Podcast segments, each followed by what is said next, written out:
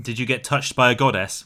I, I did, but yes, she touched me and made me look brawny, and my, my thighs have never looked so good. And I've got a wonderful tan now. Well, you are a personal trainer in your day job, so I have absolutely no doubt. I, I don't practice what I preach, Sam.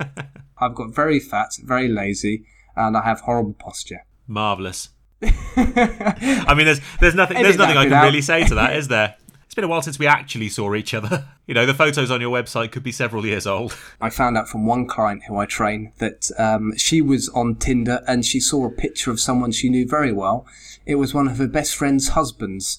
And the photo he was using on Tinder was actually one of their wedding photos where he had cut out his wife. uh, classy. Uh, stay classy. Wow. Uh, maybe that should be a topic for an episode coming up. Sneaky historical sidelines. That's no, no, that's good. Historical Tinder dates. We could go for Cleopatra. she was a whore, do- wasn't she? oh, easy. Come on now. Some blame to Mark. Some blame to Mark Antony. nice. Hello, Tom. Hello, Sam. How are you? I am very good, thank you. How are you doing this fine, fine Friday afternoon slash morning? I'm wonderful. I'm wonderful. It's definitely my evening. I'm fairly sure of that. Uh, it's definitely my morning. I'm sat here in my pants as bloody per, Excellent. enjoying a uh, snowy view out over Manchester. Well, Yeah, I can't say the same here. I'm I'm looking out at the dark. But it has been a sunny day. it's been a sunny day out in New Zealand. I should probably explain why it's my evening. Um, yes, I'm I'm tuning in from New Zealand. So, for those who are new to this podcast, which is pretty much everyone, since this is probably going to be episode number one, um, this is That Was Genius, a podcast in which two men on different sides of the world, but united by a love of history, surprise each other with a story about history. I am in the UK, Tom is in New Zealand. We are in many ways completely opposite people. He says tomato, I say tomato. Let's call the whole thing off or assemble a group of bishops, split our churches, and result in 400 years of strife and socio-economic deprivation. I like it. Did you like that? They they do say tomato in New Zealand though. I think. Sorry Do to they? ruin it. Yeah, Oh. sorry to ruin it. Shit. Cut it, start it again. yeah, start all over again. So, what's our topic for this first week? I think we chose it last week, didn't we? Yeah, so last week we did a pilot which may or may not ever get released, and you uh, probably won't ever hear if you're listening to this. But we decided that the topic for this week is going to be Eureka moments. So the format's pretty simple. We each take it in turns to tell each other a historical story of awe and wonder. We interrupt, we swear a bit. It basically becomes a fantastic podcast. And this week we are doing Eureka moments, or moments when people said, Ooh. Excellent. Is it worth uh, defining eureka moments? Because I, I found this quite difficult, Sam, because I was thinking about eureka moments, and there are some quite well known ones. Um, but I, I wanted to be a bit more creative because we've all heard of, for example, Isaac Newton, haven't we? Sitting under the apple tree, an apple falls on his head, and he goes, "Oh, gravity." Um, which call me a cynic, but I doubt that's how it happened. I'm sure he was pondering the concept of gravity long before an apple fell on his head. So, I did. Is are we okay if we broaden the definition slightly, make it so that it's you know sudden moments of inspiration or discovery, intuition? I suppose is that okay? That's absolutely fine. I feel obliged to say that that is absolutely fine because from the fact that you're already three minutes into the podcast looking for loopholes, that, um, that if I said no, stick rigidly to the rules, this might fuck up this entire thing. Absolutely. So you go for it. I haven't got anything prepared if we don't do that. So that that's good. I'm, I'm glad you're a flexible you're a flexible host. Thank you. My pleasure. The flip side of this is that I am going to make you go first. Oh no, that's all right. That's quite fine. I'm I'm quite happy to go first. Um, d- incidentally, Sam, do you know the origins of the word eureka? Um, I do, but let's fill people in. Ex- I think we should. I think we should. Actually, do so, know, no, do you know what? I, do, I, I tell a bloody lie. Because I know about the thing in the bath, but I don't know why he shouted Eureka. I don't know why that word. So let's take ourselves back to I think it was the third century BC in Syracuse, which was in Sicily, and it was a sort of independent. I think it's more of a Greek state than a Roman state. We're actually talking about Archibald Medes. Um, or Archie to his friends, and since uh, the third century BC, it's been bastardized into common parlance as Archimedes, but I prefer to call him Archie. Um, So his name was actually Archie. No, it wasn't. Um, no, that's that's me being silly. I just think it reads better as Archie Archie Medes. It's a sort of you know when you know when you first read Harry Potter and you have no idea how to pronounce Hermione. Yeah. And you, yeah, it's a little bit like that. When you read Archimedes for the first time, it looks like Archie Archimedes, doesn't it? So Archimedes was a, a great mathematician of ancient Rome and ancient Greece. And um, he was well known as being a mathematician and an engineer. And the king of Syracuse had a bit of a problem. He was in a bit of a pickle. He had asked for a crown to be made of gold, and he had a sneaking suspicion that the chaps that were making the crown had made some adjustments to it, um, made the gold less pure by including some silver, and they'd basically pinched some gold. And so um, the king wanted a way of discerning whether or not that had been the case. So Archimedes was pondering this, and he sort of went and had a bath and he was sort of playing with his rubber duckies and he'd put in a load of bubble bath and he was putting it all over his face and pretending to be Father Christmas, like we all do. And um, he realized that he'd displaced a lot of water. And then he thought, wow, there you go. That's it. That's my eureka moment. Um, the water displacement could be my uh, tool for working out what the mass of the crown is. And I'm going to be honest with you now, Sam. I don't know very much about physics, chemistry, or fluid mechanics. So I'm not going to try and explore this anymore or explain how water displacement can uh, can allow you to establish whether or not metal has been made less pure. But we'll, we'll leave that. To, you can go and research that yourself and try and comprehend it. But Archimedes, when he works this out, he jumps up and he shouts "Eureka," which is ancient Greek for "I've got it." And then, like you or I or any normal person would do, he decides to celebrate the discovery by streaking through the streets of uh, Syracuse. I mean, oh, to be fair though the Greeks didn't really wear many clothes anyway. I've seen a few Greek pots in my time, and um, if there's two things the Greeks love, it's not wearing any clothes and shagging goats whilst they're not wearing any clothes. that is that doesn't apply to modern Greek people, by the way. I'm not being racist. This is purely the ancients. Purely the ancients loved a goat and loved a bit of nudity. So you might be right, Sam. You might it might have been not quite as novel as it might be, for example, in Newcastle, uh, two in the morning on a cold Friday night um, having someone stre- streaking through the streets. We've all been uh, examining fluid dynamics in an alleyway in Newcastle at two o'clock in the morning on a Friday, Tom. yeah, absolutely. Yeah, absolutely. Displacing fluids all over our shoes along with little bits of kebab. Excellent. So, like with the um, with the story of Isaac Newton, I'm I'm not convinced that Archimedes actually discovered it that suddenly, but it's a, it's a good storytelling tool, and um, these eureka moments have been used in a lot of stories going back to Hermione, if you uh, um, you've read your Harry Potter books, haven't you, Sam?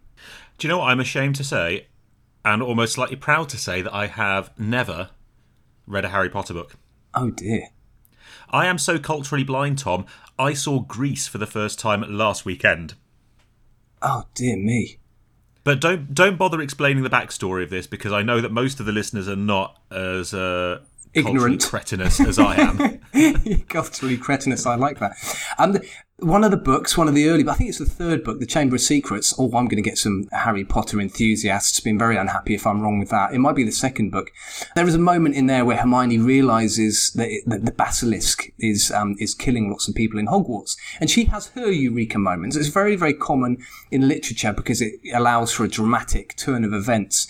And I think that's kind of what's being used here with Archimedes and with Isaac Newton. You know, it's a, it's a sort of storytelling tool. I am glad that you brought it back to history from Hermione because I would probably have raised issue if, in a history based podcast, your eureka moment of choice to discuss was the Chamber of Secrets. yeah, no, no, don't worry, don't worry. We are we are getting onto it. I just I just like taking my time, Sam. I like taking the scenic route to my uh, to my my story. So, Sam, now this is where the link comes in.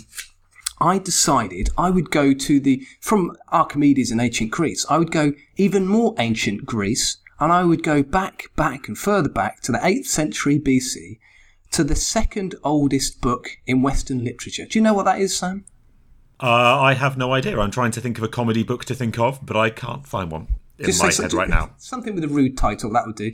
Um, so it's actually the Odyssey and that will give you a clue as to what's the oldest book, which is the Iliad, by both by the bard Homer, and obviously, yeah, back in the 8th century BC, I think it was probably sung, not written, because it comes from an oral tradition, as far as I understand. Anyway, the Odyssey has lots of sort of eureka moments in the final chapters used as sort of literary tools for just a dramatic finish. And I'll go into a bit, I'll give you a bit of background uh, to the Odyssey, just for those who have read it and forgotten, or those who have never read it. So, the Odyssey is the story of Odysseus returning from the Trojan Wars, and we've all heard about Trojan Wars. We won't go into details on that.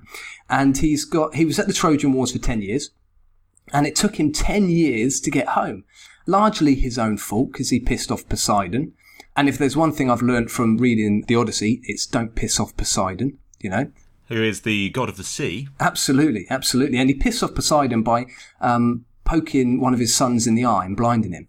Just to, you know, make things worse, that son was Polyphemus. I think it was Polyphemus who only had one eye because he was a cyclops. So, you know, he only had one eye to lose and Odysseus goes and pokes it out. So he takes 10 years to get home to Ithaca, which is in Greece. And when he gets home to Ithaca, he finds out his wife, Penelope, and his only son, Telemachus, are having some real problems with a bunch of suitors who are basically, they've basically taken over Odysseus's home and are eating all of his swine, drinking all of his wine, and basically trying to bonk Penelope. So it's all a bit of a pickle, really, Sam. That's a bit forward, isn't it? That's a little bit rude. Not only am I going to come and try and seduce you, but I'm going to do it whilst camping out in your house, eating all of your food. Absolutely. That doesn't scream future husband material, does it? no, no, it's, it's not. It's not very chivalrous. I don't think. It's not. So these suitors are just being a pain in the ass, basically. They think that Odysseus is dead because he's been away for 20 years and he's, as far as they're concerned, he's, he's gone. A lot of the other heroes of the Trojan War have returned successfully. Well, not successfully, actually, a lot of them died. But anyway, let's jump to when he arrives in Ithaca, having had lots of adventures for, for 10 years. So he arrives in Ithaca washed up on the shore, largely thanks to Athena. So he's pissed off Poseidon, but Athena, uh, the goddess, is on his side. So he, he does have one of the gods on his side, which is good. And um, he goes to the, the hut of his old swineherd, um, Eumaeus. And Odysseus pretends that he's just a beggar. He just pretends that he's just watching. He, he doesn't let anyone know who he is. And this is where the good revelations and the eureka moments come from. Whilst he's at this hut, who turns up? but Telemachus, his only son, who's just narrowly avoided being killed by the suitors. So they really are a rather horrible bunch, Sam. What a bunch of wankers. Why on earth, if you wanted to marry a woman, would you go out of your way to try and kill her son? I That know, doesn't scream marriage material to me, as if eating her out of house and home wasn't bad enough. I know, I know, and they're they're bonking all of it, all of his and her maids as well. So all the maids of the house, are, are, are, you know, they're they're joining in the fun. It's just it's chaos, Sam. Quite frankly, it's chaos, and there's only one man that we want to come and sort it out. There's only one man who can sort it out, and his name is Odysseus. I was going to go, uh, uh, no, skip that bit. I'll edit that out. you're you're gonna go Mr. T. anyway, um, so we we've got the first revelation, the first moment where um, Odysseus reveals himself to his son Telemachus, and it's a it's a rather emotional moment. And Athena is there to lend a helping hand. She does this a lot in the Odyssey. Let me read it. As she spoke, Athena touched him with her golden wand. That's Odysseus. First, she clothed him in a fresh cloak and tunic, then restored his stature and youthful vigor. His bronze tan returned, his jaw filled out, and the beard grew dark on his chin. Her work done, Athena disappeared, and Odysseus went back into the hut. His son gave him a look of amazement, then withdrew his eyes for fear that he might be a god, and said with words that were winged, Stranger, you're not the same now as before. Anyway, there's the revelation. Odysseus soon points out, oh, I'm not a god, actually. I'm your dad, Telemachus. Dad's home. Hey, cuddle! uh, and they put, they have a bit, they have a big cuddle, and uh, you know, Odysseus does dad-like things like blow raspberries on Telemachus' stomach and all that sort of thing. He's been gone for 20 years. How old is Telemachus? Absolutely, Come here, 30 year old son. Let me blow raspberries on you and change your nappy. blow raspberries on your hairy stomach filled with lint. Um, yes, this does explain why the suitors might have been trying to kill him. yeah, yeah, something of a something of a leech and a moocher. yeah. Not still hadn't got a job. Still hadn't left home. Um, so anyway, you have the Telemach- Telemachus revelation, and the two of them then make a bit of a plan. They basically decide they're going to go and give all the, the suitors six of the best. They're going to go and they're going to sort them all out. Which, as far as I'm concerned, is pretty good. Um, so they decide, Odysseus decides he's going to disguise himself as a beggar and he's going to go into his old home and just scout around, sniff around, find out what's going on, find out, find out who's good, find out who's bad. And then kill them all regardless, which is in actually what happens. That's a, a somewhat pointless segue in the story, isn't it? Let me. I'm going to kill you all anyway, but I'm going to do a little bit of an assessment on you first. Absolutely, you're absolutely right. And I've got another good quote. This is, um, here we go. Let's have a look. Here we go. Athena now appeared before Odysseus and urged him to go round collecting scraps from the suitors and so learn to distinguish the good from the bad. Though this did not mean that in the end she was to save a single one from destruction. so, so she, she was, they were going to die anyway. It didn't matter. They were ruthless. They were absolutely ruthless. Uh, also, I have to say, all this effort that Athena's gone to, touching him with a magic wand and making him all beautiful again, and all he's, he's just going to grow his beard out right away again, dress up as a beggar again, and sod off back home. It's a- I think, given given that she's just performed a miracle on him, that seems somewhat ungrateful. Uh, absolutely. I mean, she does this a lot, Athena. It- Obviously, it's obviously a very temporary spell. Um, she does a lot of sort of turning up in people's dreams and whispering in their ears. She does a lot of this stuff. Uh, but I, I particularly, Oh, so do I. yeah, yeah, with your wand out, yeah. Wearing a tag. So we have a really, I like this encounter, Sam. This is an encounter with a chap called Melanthius, who also is technically one of Odysseus's um, servants. And Melanthius sees the beggar. Ha! The fellow cried, one villain leading another, a case of birds of the feather. Tell me, you miserable swineherd, where are you taking this dirty pig of yours, this nauseating beggar and plate licker at the feast? Just the sort to stand scratching his back against the doorpost, begging for scraps, but never asking for swords and cauldrons. I love that.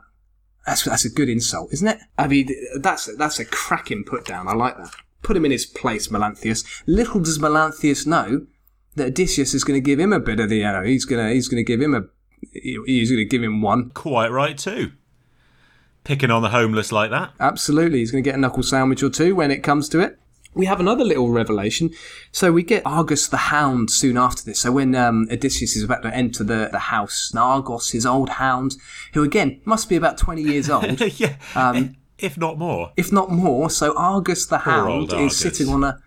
I know he- the poor thing he's been left. He's not been cared for. He's starving. He's sitting on a mound of dung outside the building. But Argus recognises Odysseus, just raises an eyebrow and gives a smile. But he hasn't got the energy to run up to him. So that's probably the, the least dramatic of the oh. eureka moments when someone realises who Odysseus is. I'm not sure. I'm not sure we can stretch to allowing a eureka moment for the dog. Yeah. Can we not? Can we? Can we not? Really? Sorry, Oh, Argus. That's disappointing. Sorry, poor Argus. I do feel Um, sorry. I do so- feel sorry for Argus, poor old mate. No teeth. Yeah, I, I do as well. Sat there. I do as well. I mean, it, to be honest with you, I mean, his choice to sit on the dung was probably his, so there is an element of him needing to take responsibility for his life. I mean, dogs do love dung. Do they love poo? do they? They love poo. Yeah, yeah, fox poo particularly. I- oh my god, if your dog if you ever come across a dog who's rolled in fox poo, it is just the worst smell in the world. But they do it with such a massive grin on their face. They're so they're so proud and they just want to share their this is like a real eureka moment for a dog is discovering that fox poo is rollable in. They're so excited. It's a reverse eureka moment because they have a eureka moment, run naked through the streets, and then you have to give them a bath. yeah, I like yeah, nice, nice. I once, when I was in India, I once saw a stray dog attempt to hump a stray pig. Needs must. there was, there was no. Yeah, absolutely. There was no sort of beautiful misty sunrise over the Ganges for me. No, I was watching dogs hump pigs. I've seen a similar thing in Newcastle. we, yeah, yeah. But um, tish. Yeah, nice. Uh, so we've we've got a nice little moment here with uh, another beggar called Irus, um, who turns up at the at the hall as well. And Odysseus. I mean, again, Irus doesn't realise Odysseus is Odysseus, so he starts picking on him. And what a mistake of a maker! And so we basically get an opportunity where one of the one of the worst of the suitors decides, all right, let's settle this with a fight. Go on then, you you beggar who happens to be Odysseus, have a little scrap with Irus. And uh, there's a nice description here that I like. They all approved of his words, so Odysseus tucked up his rags round his loins and bared his fine, massive thighs. His broad shoulders and his chest and brawny arms were now revealed. Athena herself stood by and filled out the limbs of this shepherd of the people. As a result, all the suitors were lost in amazement, and significant glances or comments were exchanged. And there she is again.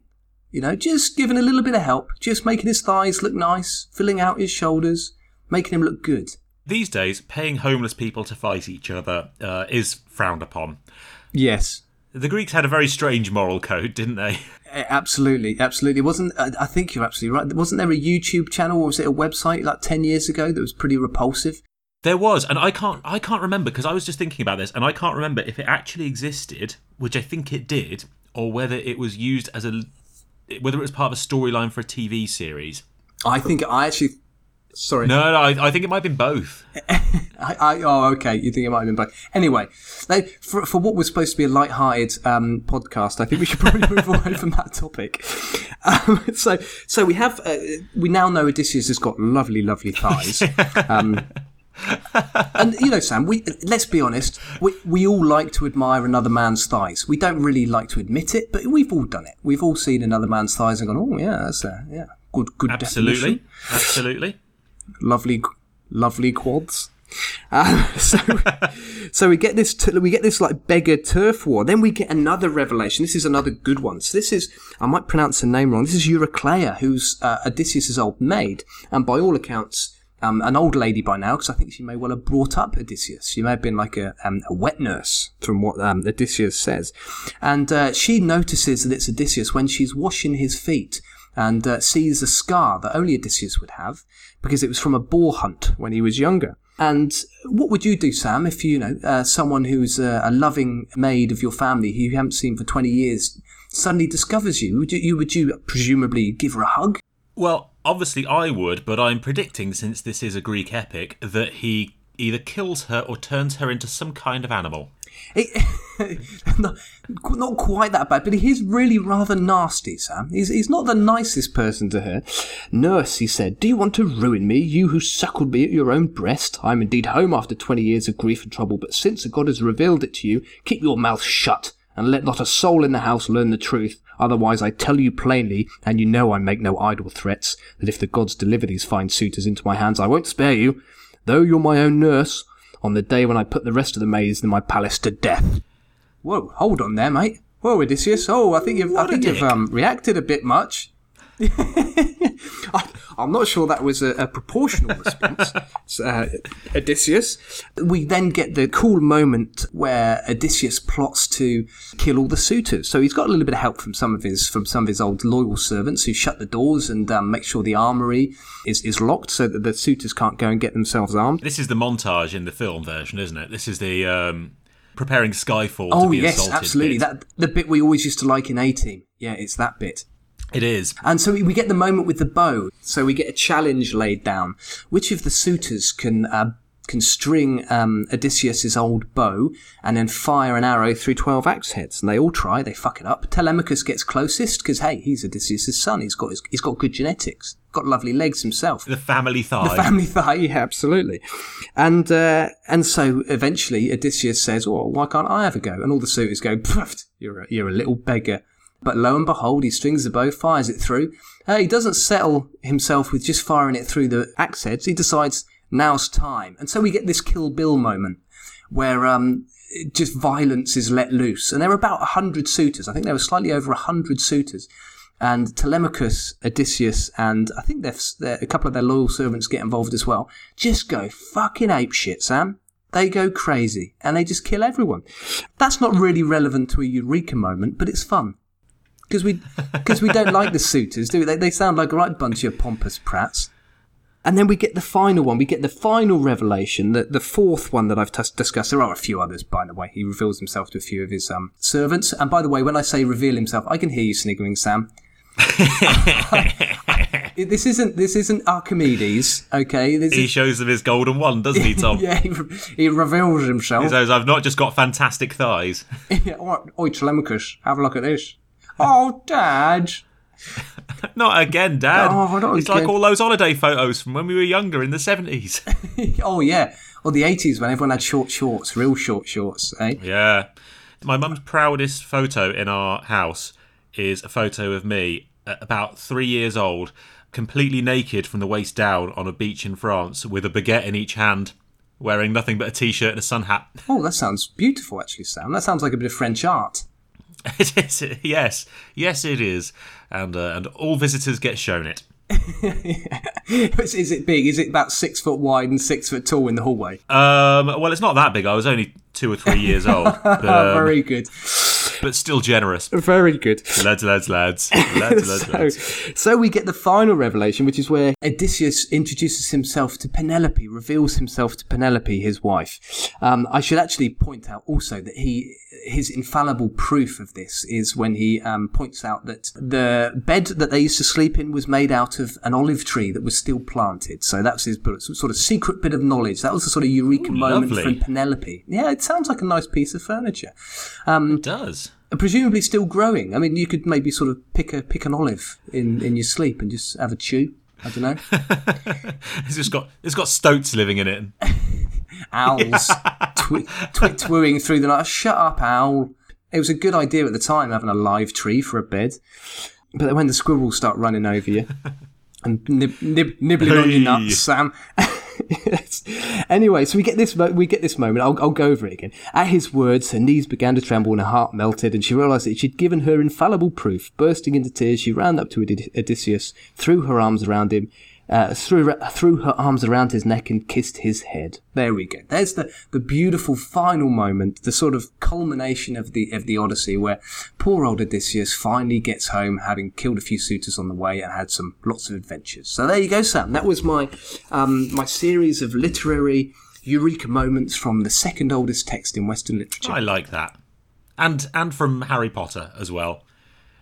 Something for the kids. Absolutely, you learnt something about Harry Potter. Yeah, there you go. so when, when I said when I said earlier in the podcast about not knowing how to pronounce Hermione, there was a minor hesitation, wasn't there? And you just sort of went, "Yes, if I if I play along, nobody's going to question that I that I've never read Harry Potter." Isn't Hermione uh, named from Greek literature? I think it is. I couldn't tell you where. I'll be perfectly honest with you, but yeah, as, as far as I'm aware, it is. And there are a lot of other ones. I'm trying to think of one other one that I came across. I mean, Severus. Severus. Ron Ron. Ron, Ron from the Ronius, He- that uh, famous Greek epic. He was. I, th- I thought Ron was one of the gods. God, Ron.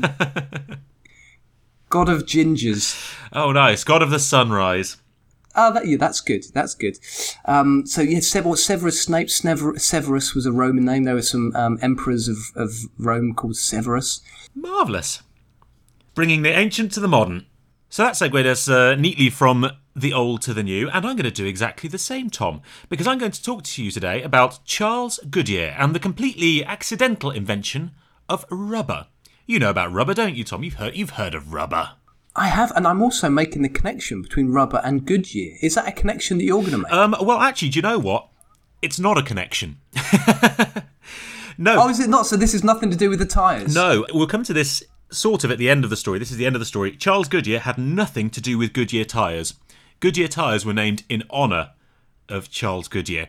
And the reason we'll get to know uh, a bit more about that is, uh, or the reason that there's kind of a loose connection there, uh, Goodyear, very successful company, very big company. Uh, Charles Goodyear, absolutely king useless businessman, but very, very keen on rubber. So I'm going to take you back to the early 1800s. To- yes, very keen on rubber. yeah, I'm imagining There now. are yeah, I'm, I'm, plenty I'm- of jokes coming. Don't you worry. Yeah, I look forward to it.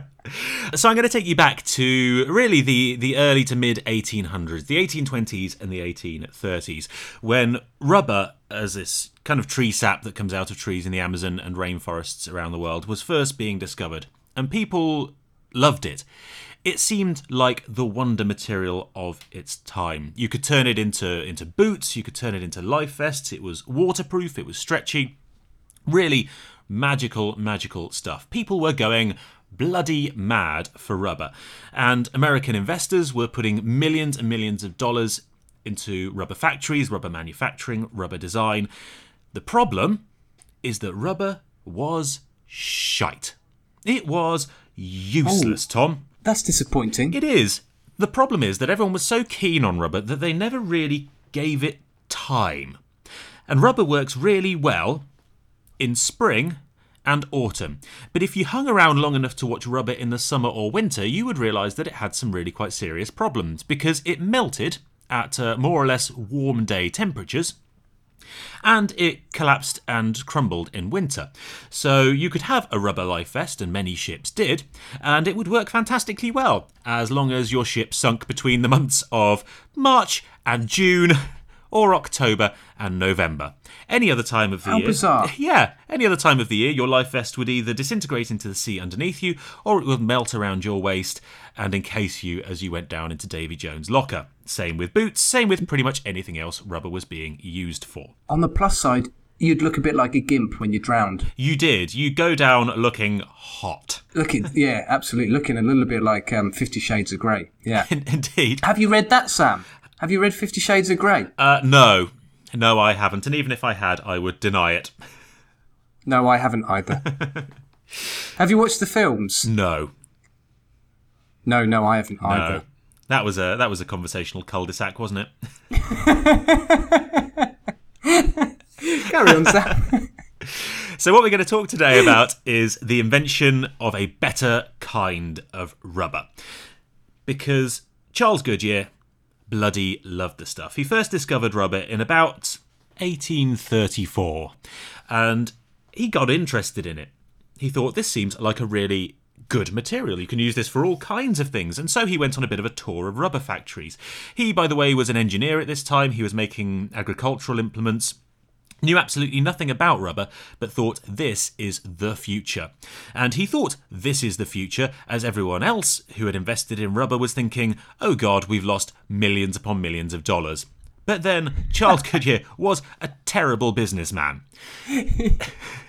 so he visited this factory in New York that was making rubber life vests. And the factory owner was quite open with him and told him that rubber was awful, that it wasn't working, and that he was losing millions upon millions of dollars. He took him to a warehouse full of life vests that had just melted into a puddle on a warm day. Really, anyone with any sense whatsoever would have been put off by this. But Charles Goodyear, being the king useless businessman he was, thought, I'm having me some of this. And he became an absolute rubber obsessive. It should be noted, by the way, that the factory he visited was in the process of hiding tens of thousands of dollars worth of ruined rubber materials in a giant hole so as not to scare off its investors. Nice. Charles Goodyear looked past all this and uh, decided to invest literally everything the family had ever earned into rubber and making it a better material that could withstand heat and could withstand cold. Sorry to stop you there, Sam, but this this giant this giant hole full of rubber. Has anyone tried to Yes. um you know d- dig it back up again? Because surely that would be the biggest bouncy ball in the world. well, it would be, except that it's probably melted or disintegrated by now, Oh, because it's such seeing as old rubber do- doesn't like heat or cold. because it's such a shit product. Yeah, I didn't. It's such yeah, a shit product. I wasn't listening, Sam. Sorry. Yeah, you did say that. That's quite all yeah, right. sorry. You, d- Very few people you do. did say it was a shit product. Sorry, I wasn't paying attention. Uh, carry on. So anyway, Charles Goodyear spends the next five years absolutely ruining his family's life. And when I say ruining his family's life, I mean absolutely ruining it. It's never a good thing when you discover your father is into rubber, Tom. Uh, it's even worse when it's in a mad scientist way rather than in a seedy back alley way. Is it worse, Sam? I Is it? I, I'm not. Uh, yes. I mean, may, uh, I don't know. I've not experienced either. Maybe there's a listener, Sam, who has experienced both, and they can they can maybe call in. Yes. Hey, listeners, uh, do you live in pampas grass fronted suburbia? Does your father like to disappear at the weekends and come back with slight rashing around the neck? If so, get in touch with us at That Was Genius on Facebook. Do your pool balls keep going missing? when your dad answers the phone, is he always muffled?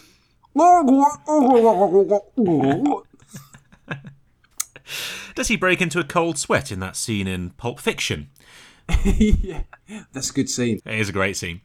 Anyway, Charles Goodyear really bloody liked rubber. He spent literally everything the family had ever earned on putting shit into rubber and mixing it to try and get it to stay in shape. It should be added, Charles Goodyear was not a chemist. He hadn't got a flipping clue what he was doing. So he would grab anything he could find, mix it into rubber, and try and make it work. Everything from lime to paint stripper to dyes, everything. He sold his children's school textbooks to buy more rubber with. He ruined every. Oh, that's better than I thought it was. I thought you were going to say he sold his children. I, I- for a moment there, I thought you were going to tell me he sold his children. Not quite, but but nearly. Um, he sold all of the family furniture. He ruined every pot, pan, and teacup they owned, mixing rubber. He was sent to debtor's prison for not paying his uh, taxes, not paying his debts. Uh, he smuggled rubber into prison and spent his time in prison playing with rubber in his cell. Uh, no, I've never been in prison, Sam, and I don't think you have either. But I imagine uh, showing an interest in rubber objects probably isn't the best thing to do as a young, vulnerable male. well, quite. Um, although, to be honest, I imagine people were probably scared of him because if they'd gone too close, he'd have tried to turn them into better rubber. but remarkably, through absolute chance, he did manage to make some improvements to rubber over the five years where he was selling the family silverware and spending time in prison. He did manage to make it a bit prettier. He managed to make it a bit smoother, but he didn't manage to make it less shit and melty. There are no words for how much this guy absolutely loved rubber. It was his thing. He was Mr. Rubber. You've got to admire his persistence, haven't you? I mean, he's clearly sees potential in this rubber. He absolutely did, yeah, and and he did have some business success along the way. He designed a rubber mail bag which he sold to the U.S. Postal Service, uh, which on hot days melted over all of the mail. Uh, and Oh, and at times when he was really destitute and needed money to buy rubber, he got by by uh, getting a job in a rubber factory. I mean, he really, really loved rubber, Tom. There are there are no words for how much Charles Goodyear loved rubber. I mean, God, he loved rubber. He, he loved rubber, yeah. In fact, he loved it so much, uh, it's said that he was flailing around madly one day in a shop whilst giving a sales pitch on, uh, unsurprisingly, rubber. This was in 1839, and the story goes that whilst he was flailing around, he accidentally spilled some rubber, which he'd mixed with sulphur, onto a hot stove.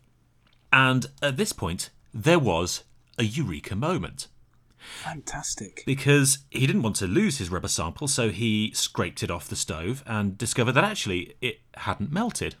What had actually happened is that it had gone hard.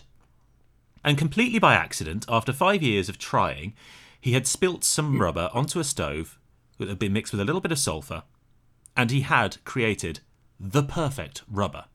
It no longer melted, it no longer cracked, it was smooth, it could be easily moulded and designed into things, and most of all, it was really cheap to improve it. That's fantastic. He'd nearly killed himself along the way.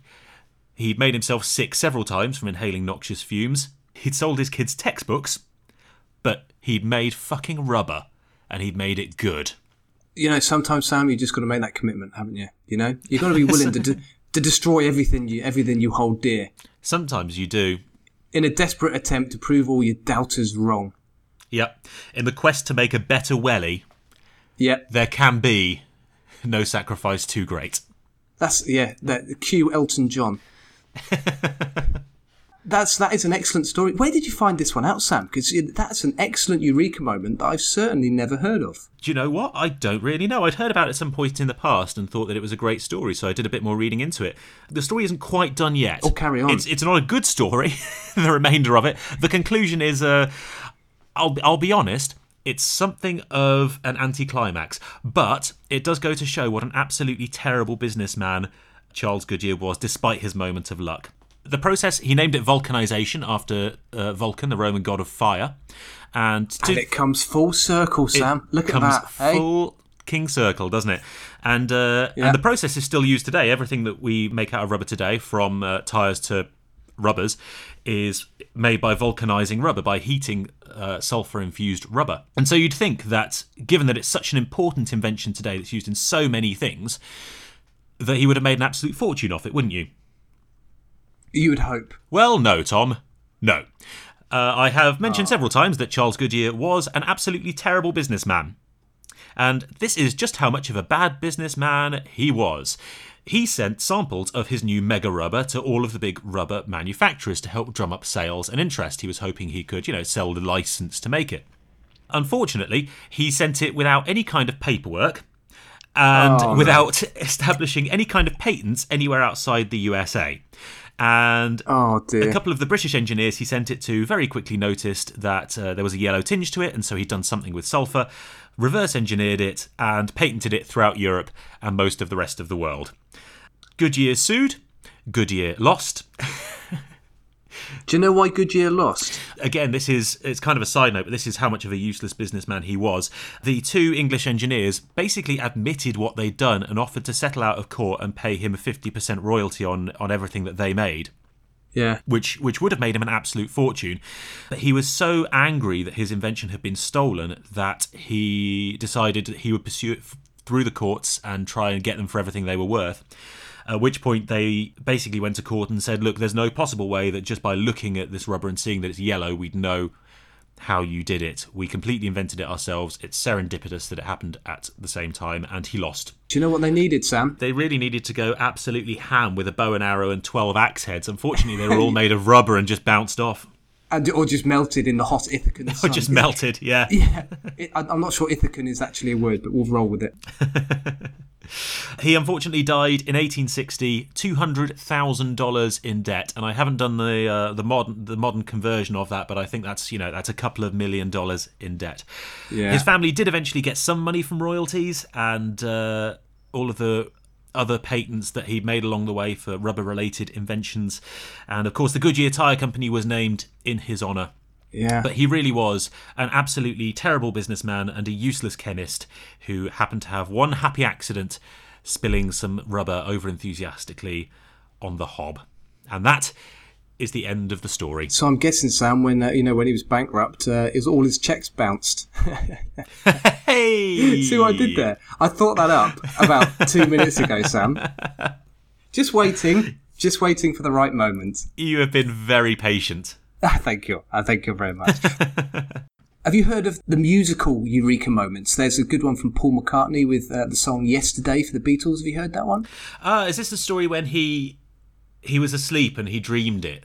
Yeah, and he, he wakes up, and I think he yeah, speaks to John Lennon and says, "What song is this?" I, you know, they discover it's not anyone else's song; it's actually just something he's dreamt up, and they they then get to work on the song, and lo and behold, they produce the song yesterday. And by all accounts, this this isn't a unique thing; it's happened to quite a few musical artists, I think. Ah. Have you ever done it? Because I remember as about a 12 year old waking up from a dream with a really cool riff in my head, and uh, I hummed it to one of my brothers, and he went, Shut up. And I went back to sleep. That could have been me made, Sam. What you were in fact humming though is Enter the Sandman. I think a lot of these eureka moments are actually that they come about through a slower process, um, and then there's just a sort of quicker breakthrough where someone goes, "Ah, yeah, that's the thing I was looking for." Well, who knows? I mean, it's it's all part of a rich storytelling history, isn't it? I mean, eureka moments definitely happen. You've got Alexander Fleming coming back from holiday and discovering that he'd accidentally Oh, that's you know, penicillin, cultivated isn't it? penicillin. Yeah, yeah, yeah. I did hear that was a good. Yeah, that is another good one. Maybe I'm wrong, Sam. Maybe oh, I'm I wrong. think you're a skeptic, Tom. I think you're a, you're a healthy skeptic, but a skeptic nonetheless. Oh, I'm definitely a skeptic. You're the kind of person who doesn't believe that NASA put men on the moon, They didn't, Sam. and that's that's fine. They didn't, Sam. I read it on a website. They didn't. and the internet never lies, Tom. The internet never lies. Elvis is still alive. The world is flat. Yep, And that's all true because I read it on the internet. got it all from Infowars. Thanks, Alex Jones. nice. So, what's are we going to set a topic for next week? Why the fuck not? Let's give people something to look forward to in the bleak midwinter slash wonderful summer, depending on where in the world you're listening from. And we do value all of our listeners, so thank you, all three of you. Even those who think you get autism from um, getting your MMR vaccine. Uh, I'm not so sure about them. Take them or leave them. Take him or leave. Like, I like your style, Sam. I like where you stand. You're a man of principle. I certainly am. I've had some ideas. I, I reckoned, what about journeys? Journeys. and not the rock band. You can't go down the rock band route. Uh, well, apart from anything else, that is journey singular. But yeah, I I like journeys. Excellent. Right. Well, how about that then? You happy to, to settle on that for next Yeah, week? let's talk about journeys next week. Let's do journeys. I think that's a that's a good one. Thank you so much, everyone, for tuning in. Do come back next week for episode two, in which we are discussing great historical journeys. And until then, it's goodbye from snowy but lovely Manchester. And it's goodbye from uh, rather sunny but dark New Zealand. Rather sunny but dark. Oh, it, it, sorry. Do you it's want to rephrase that? Sorry, sorry, sorry. It's the middle of summer, so we're having some we're having some lovely days, but the day has gone. Sam, the sun has has set, and it is night time. The fire god Ron Weasley has dipped his head below the horizon. nice. We'll see you next week.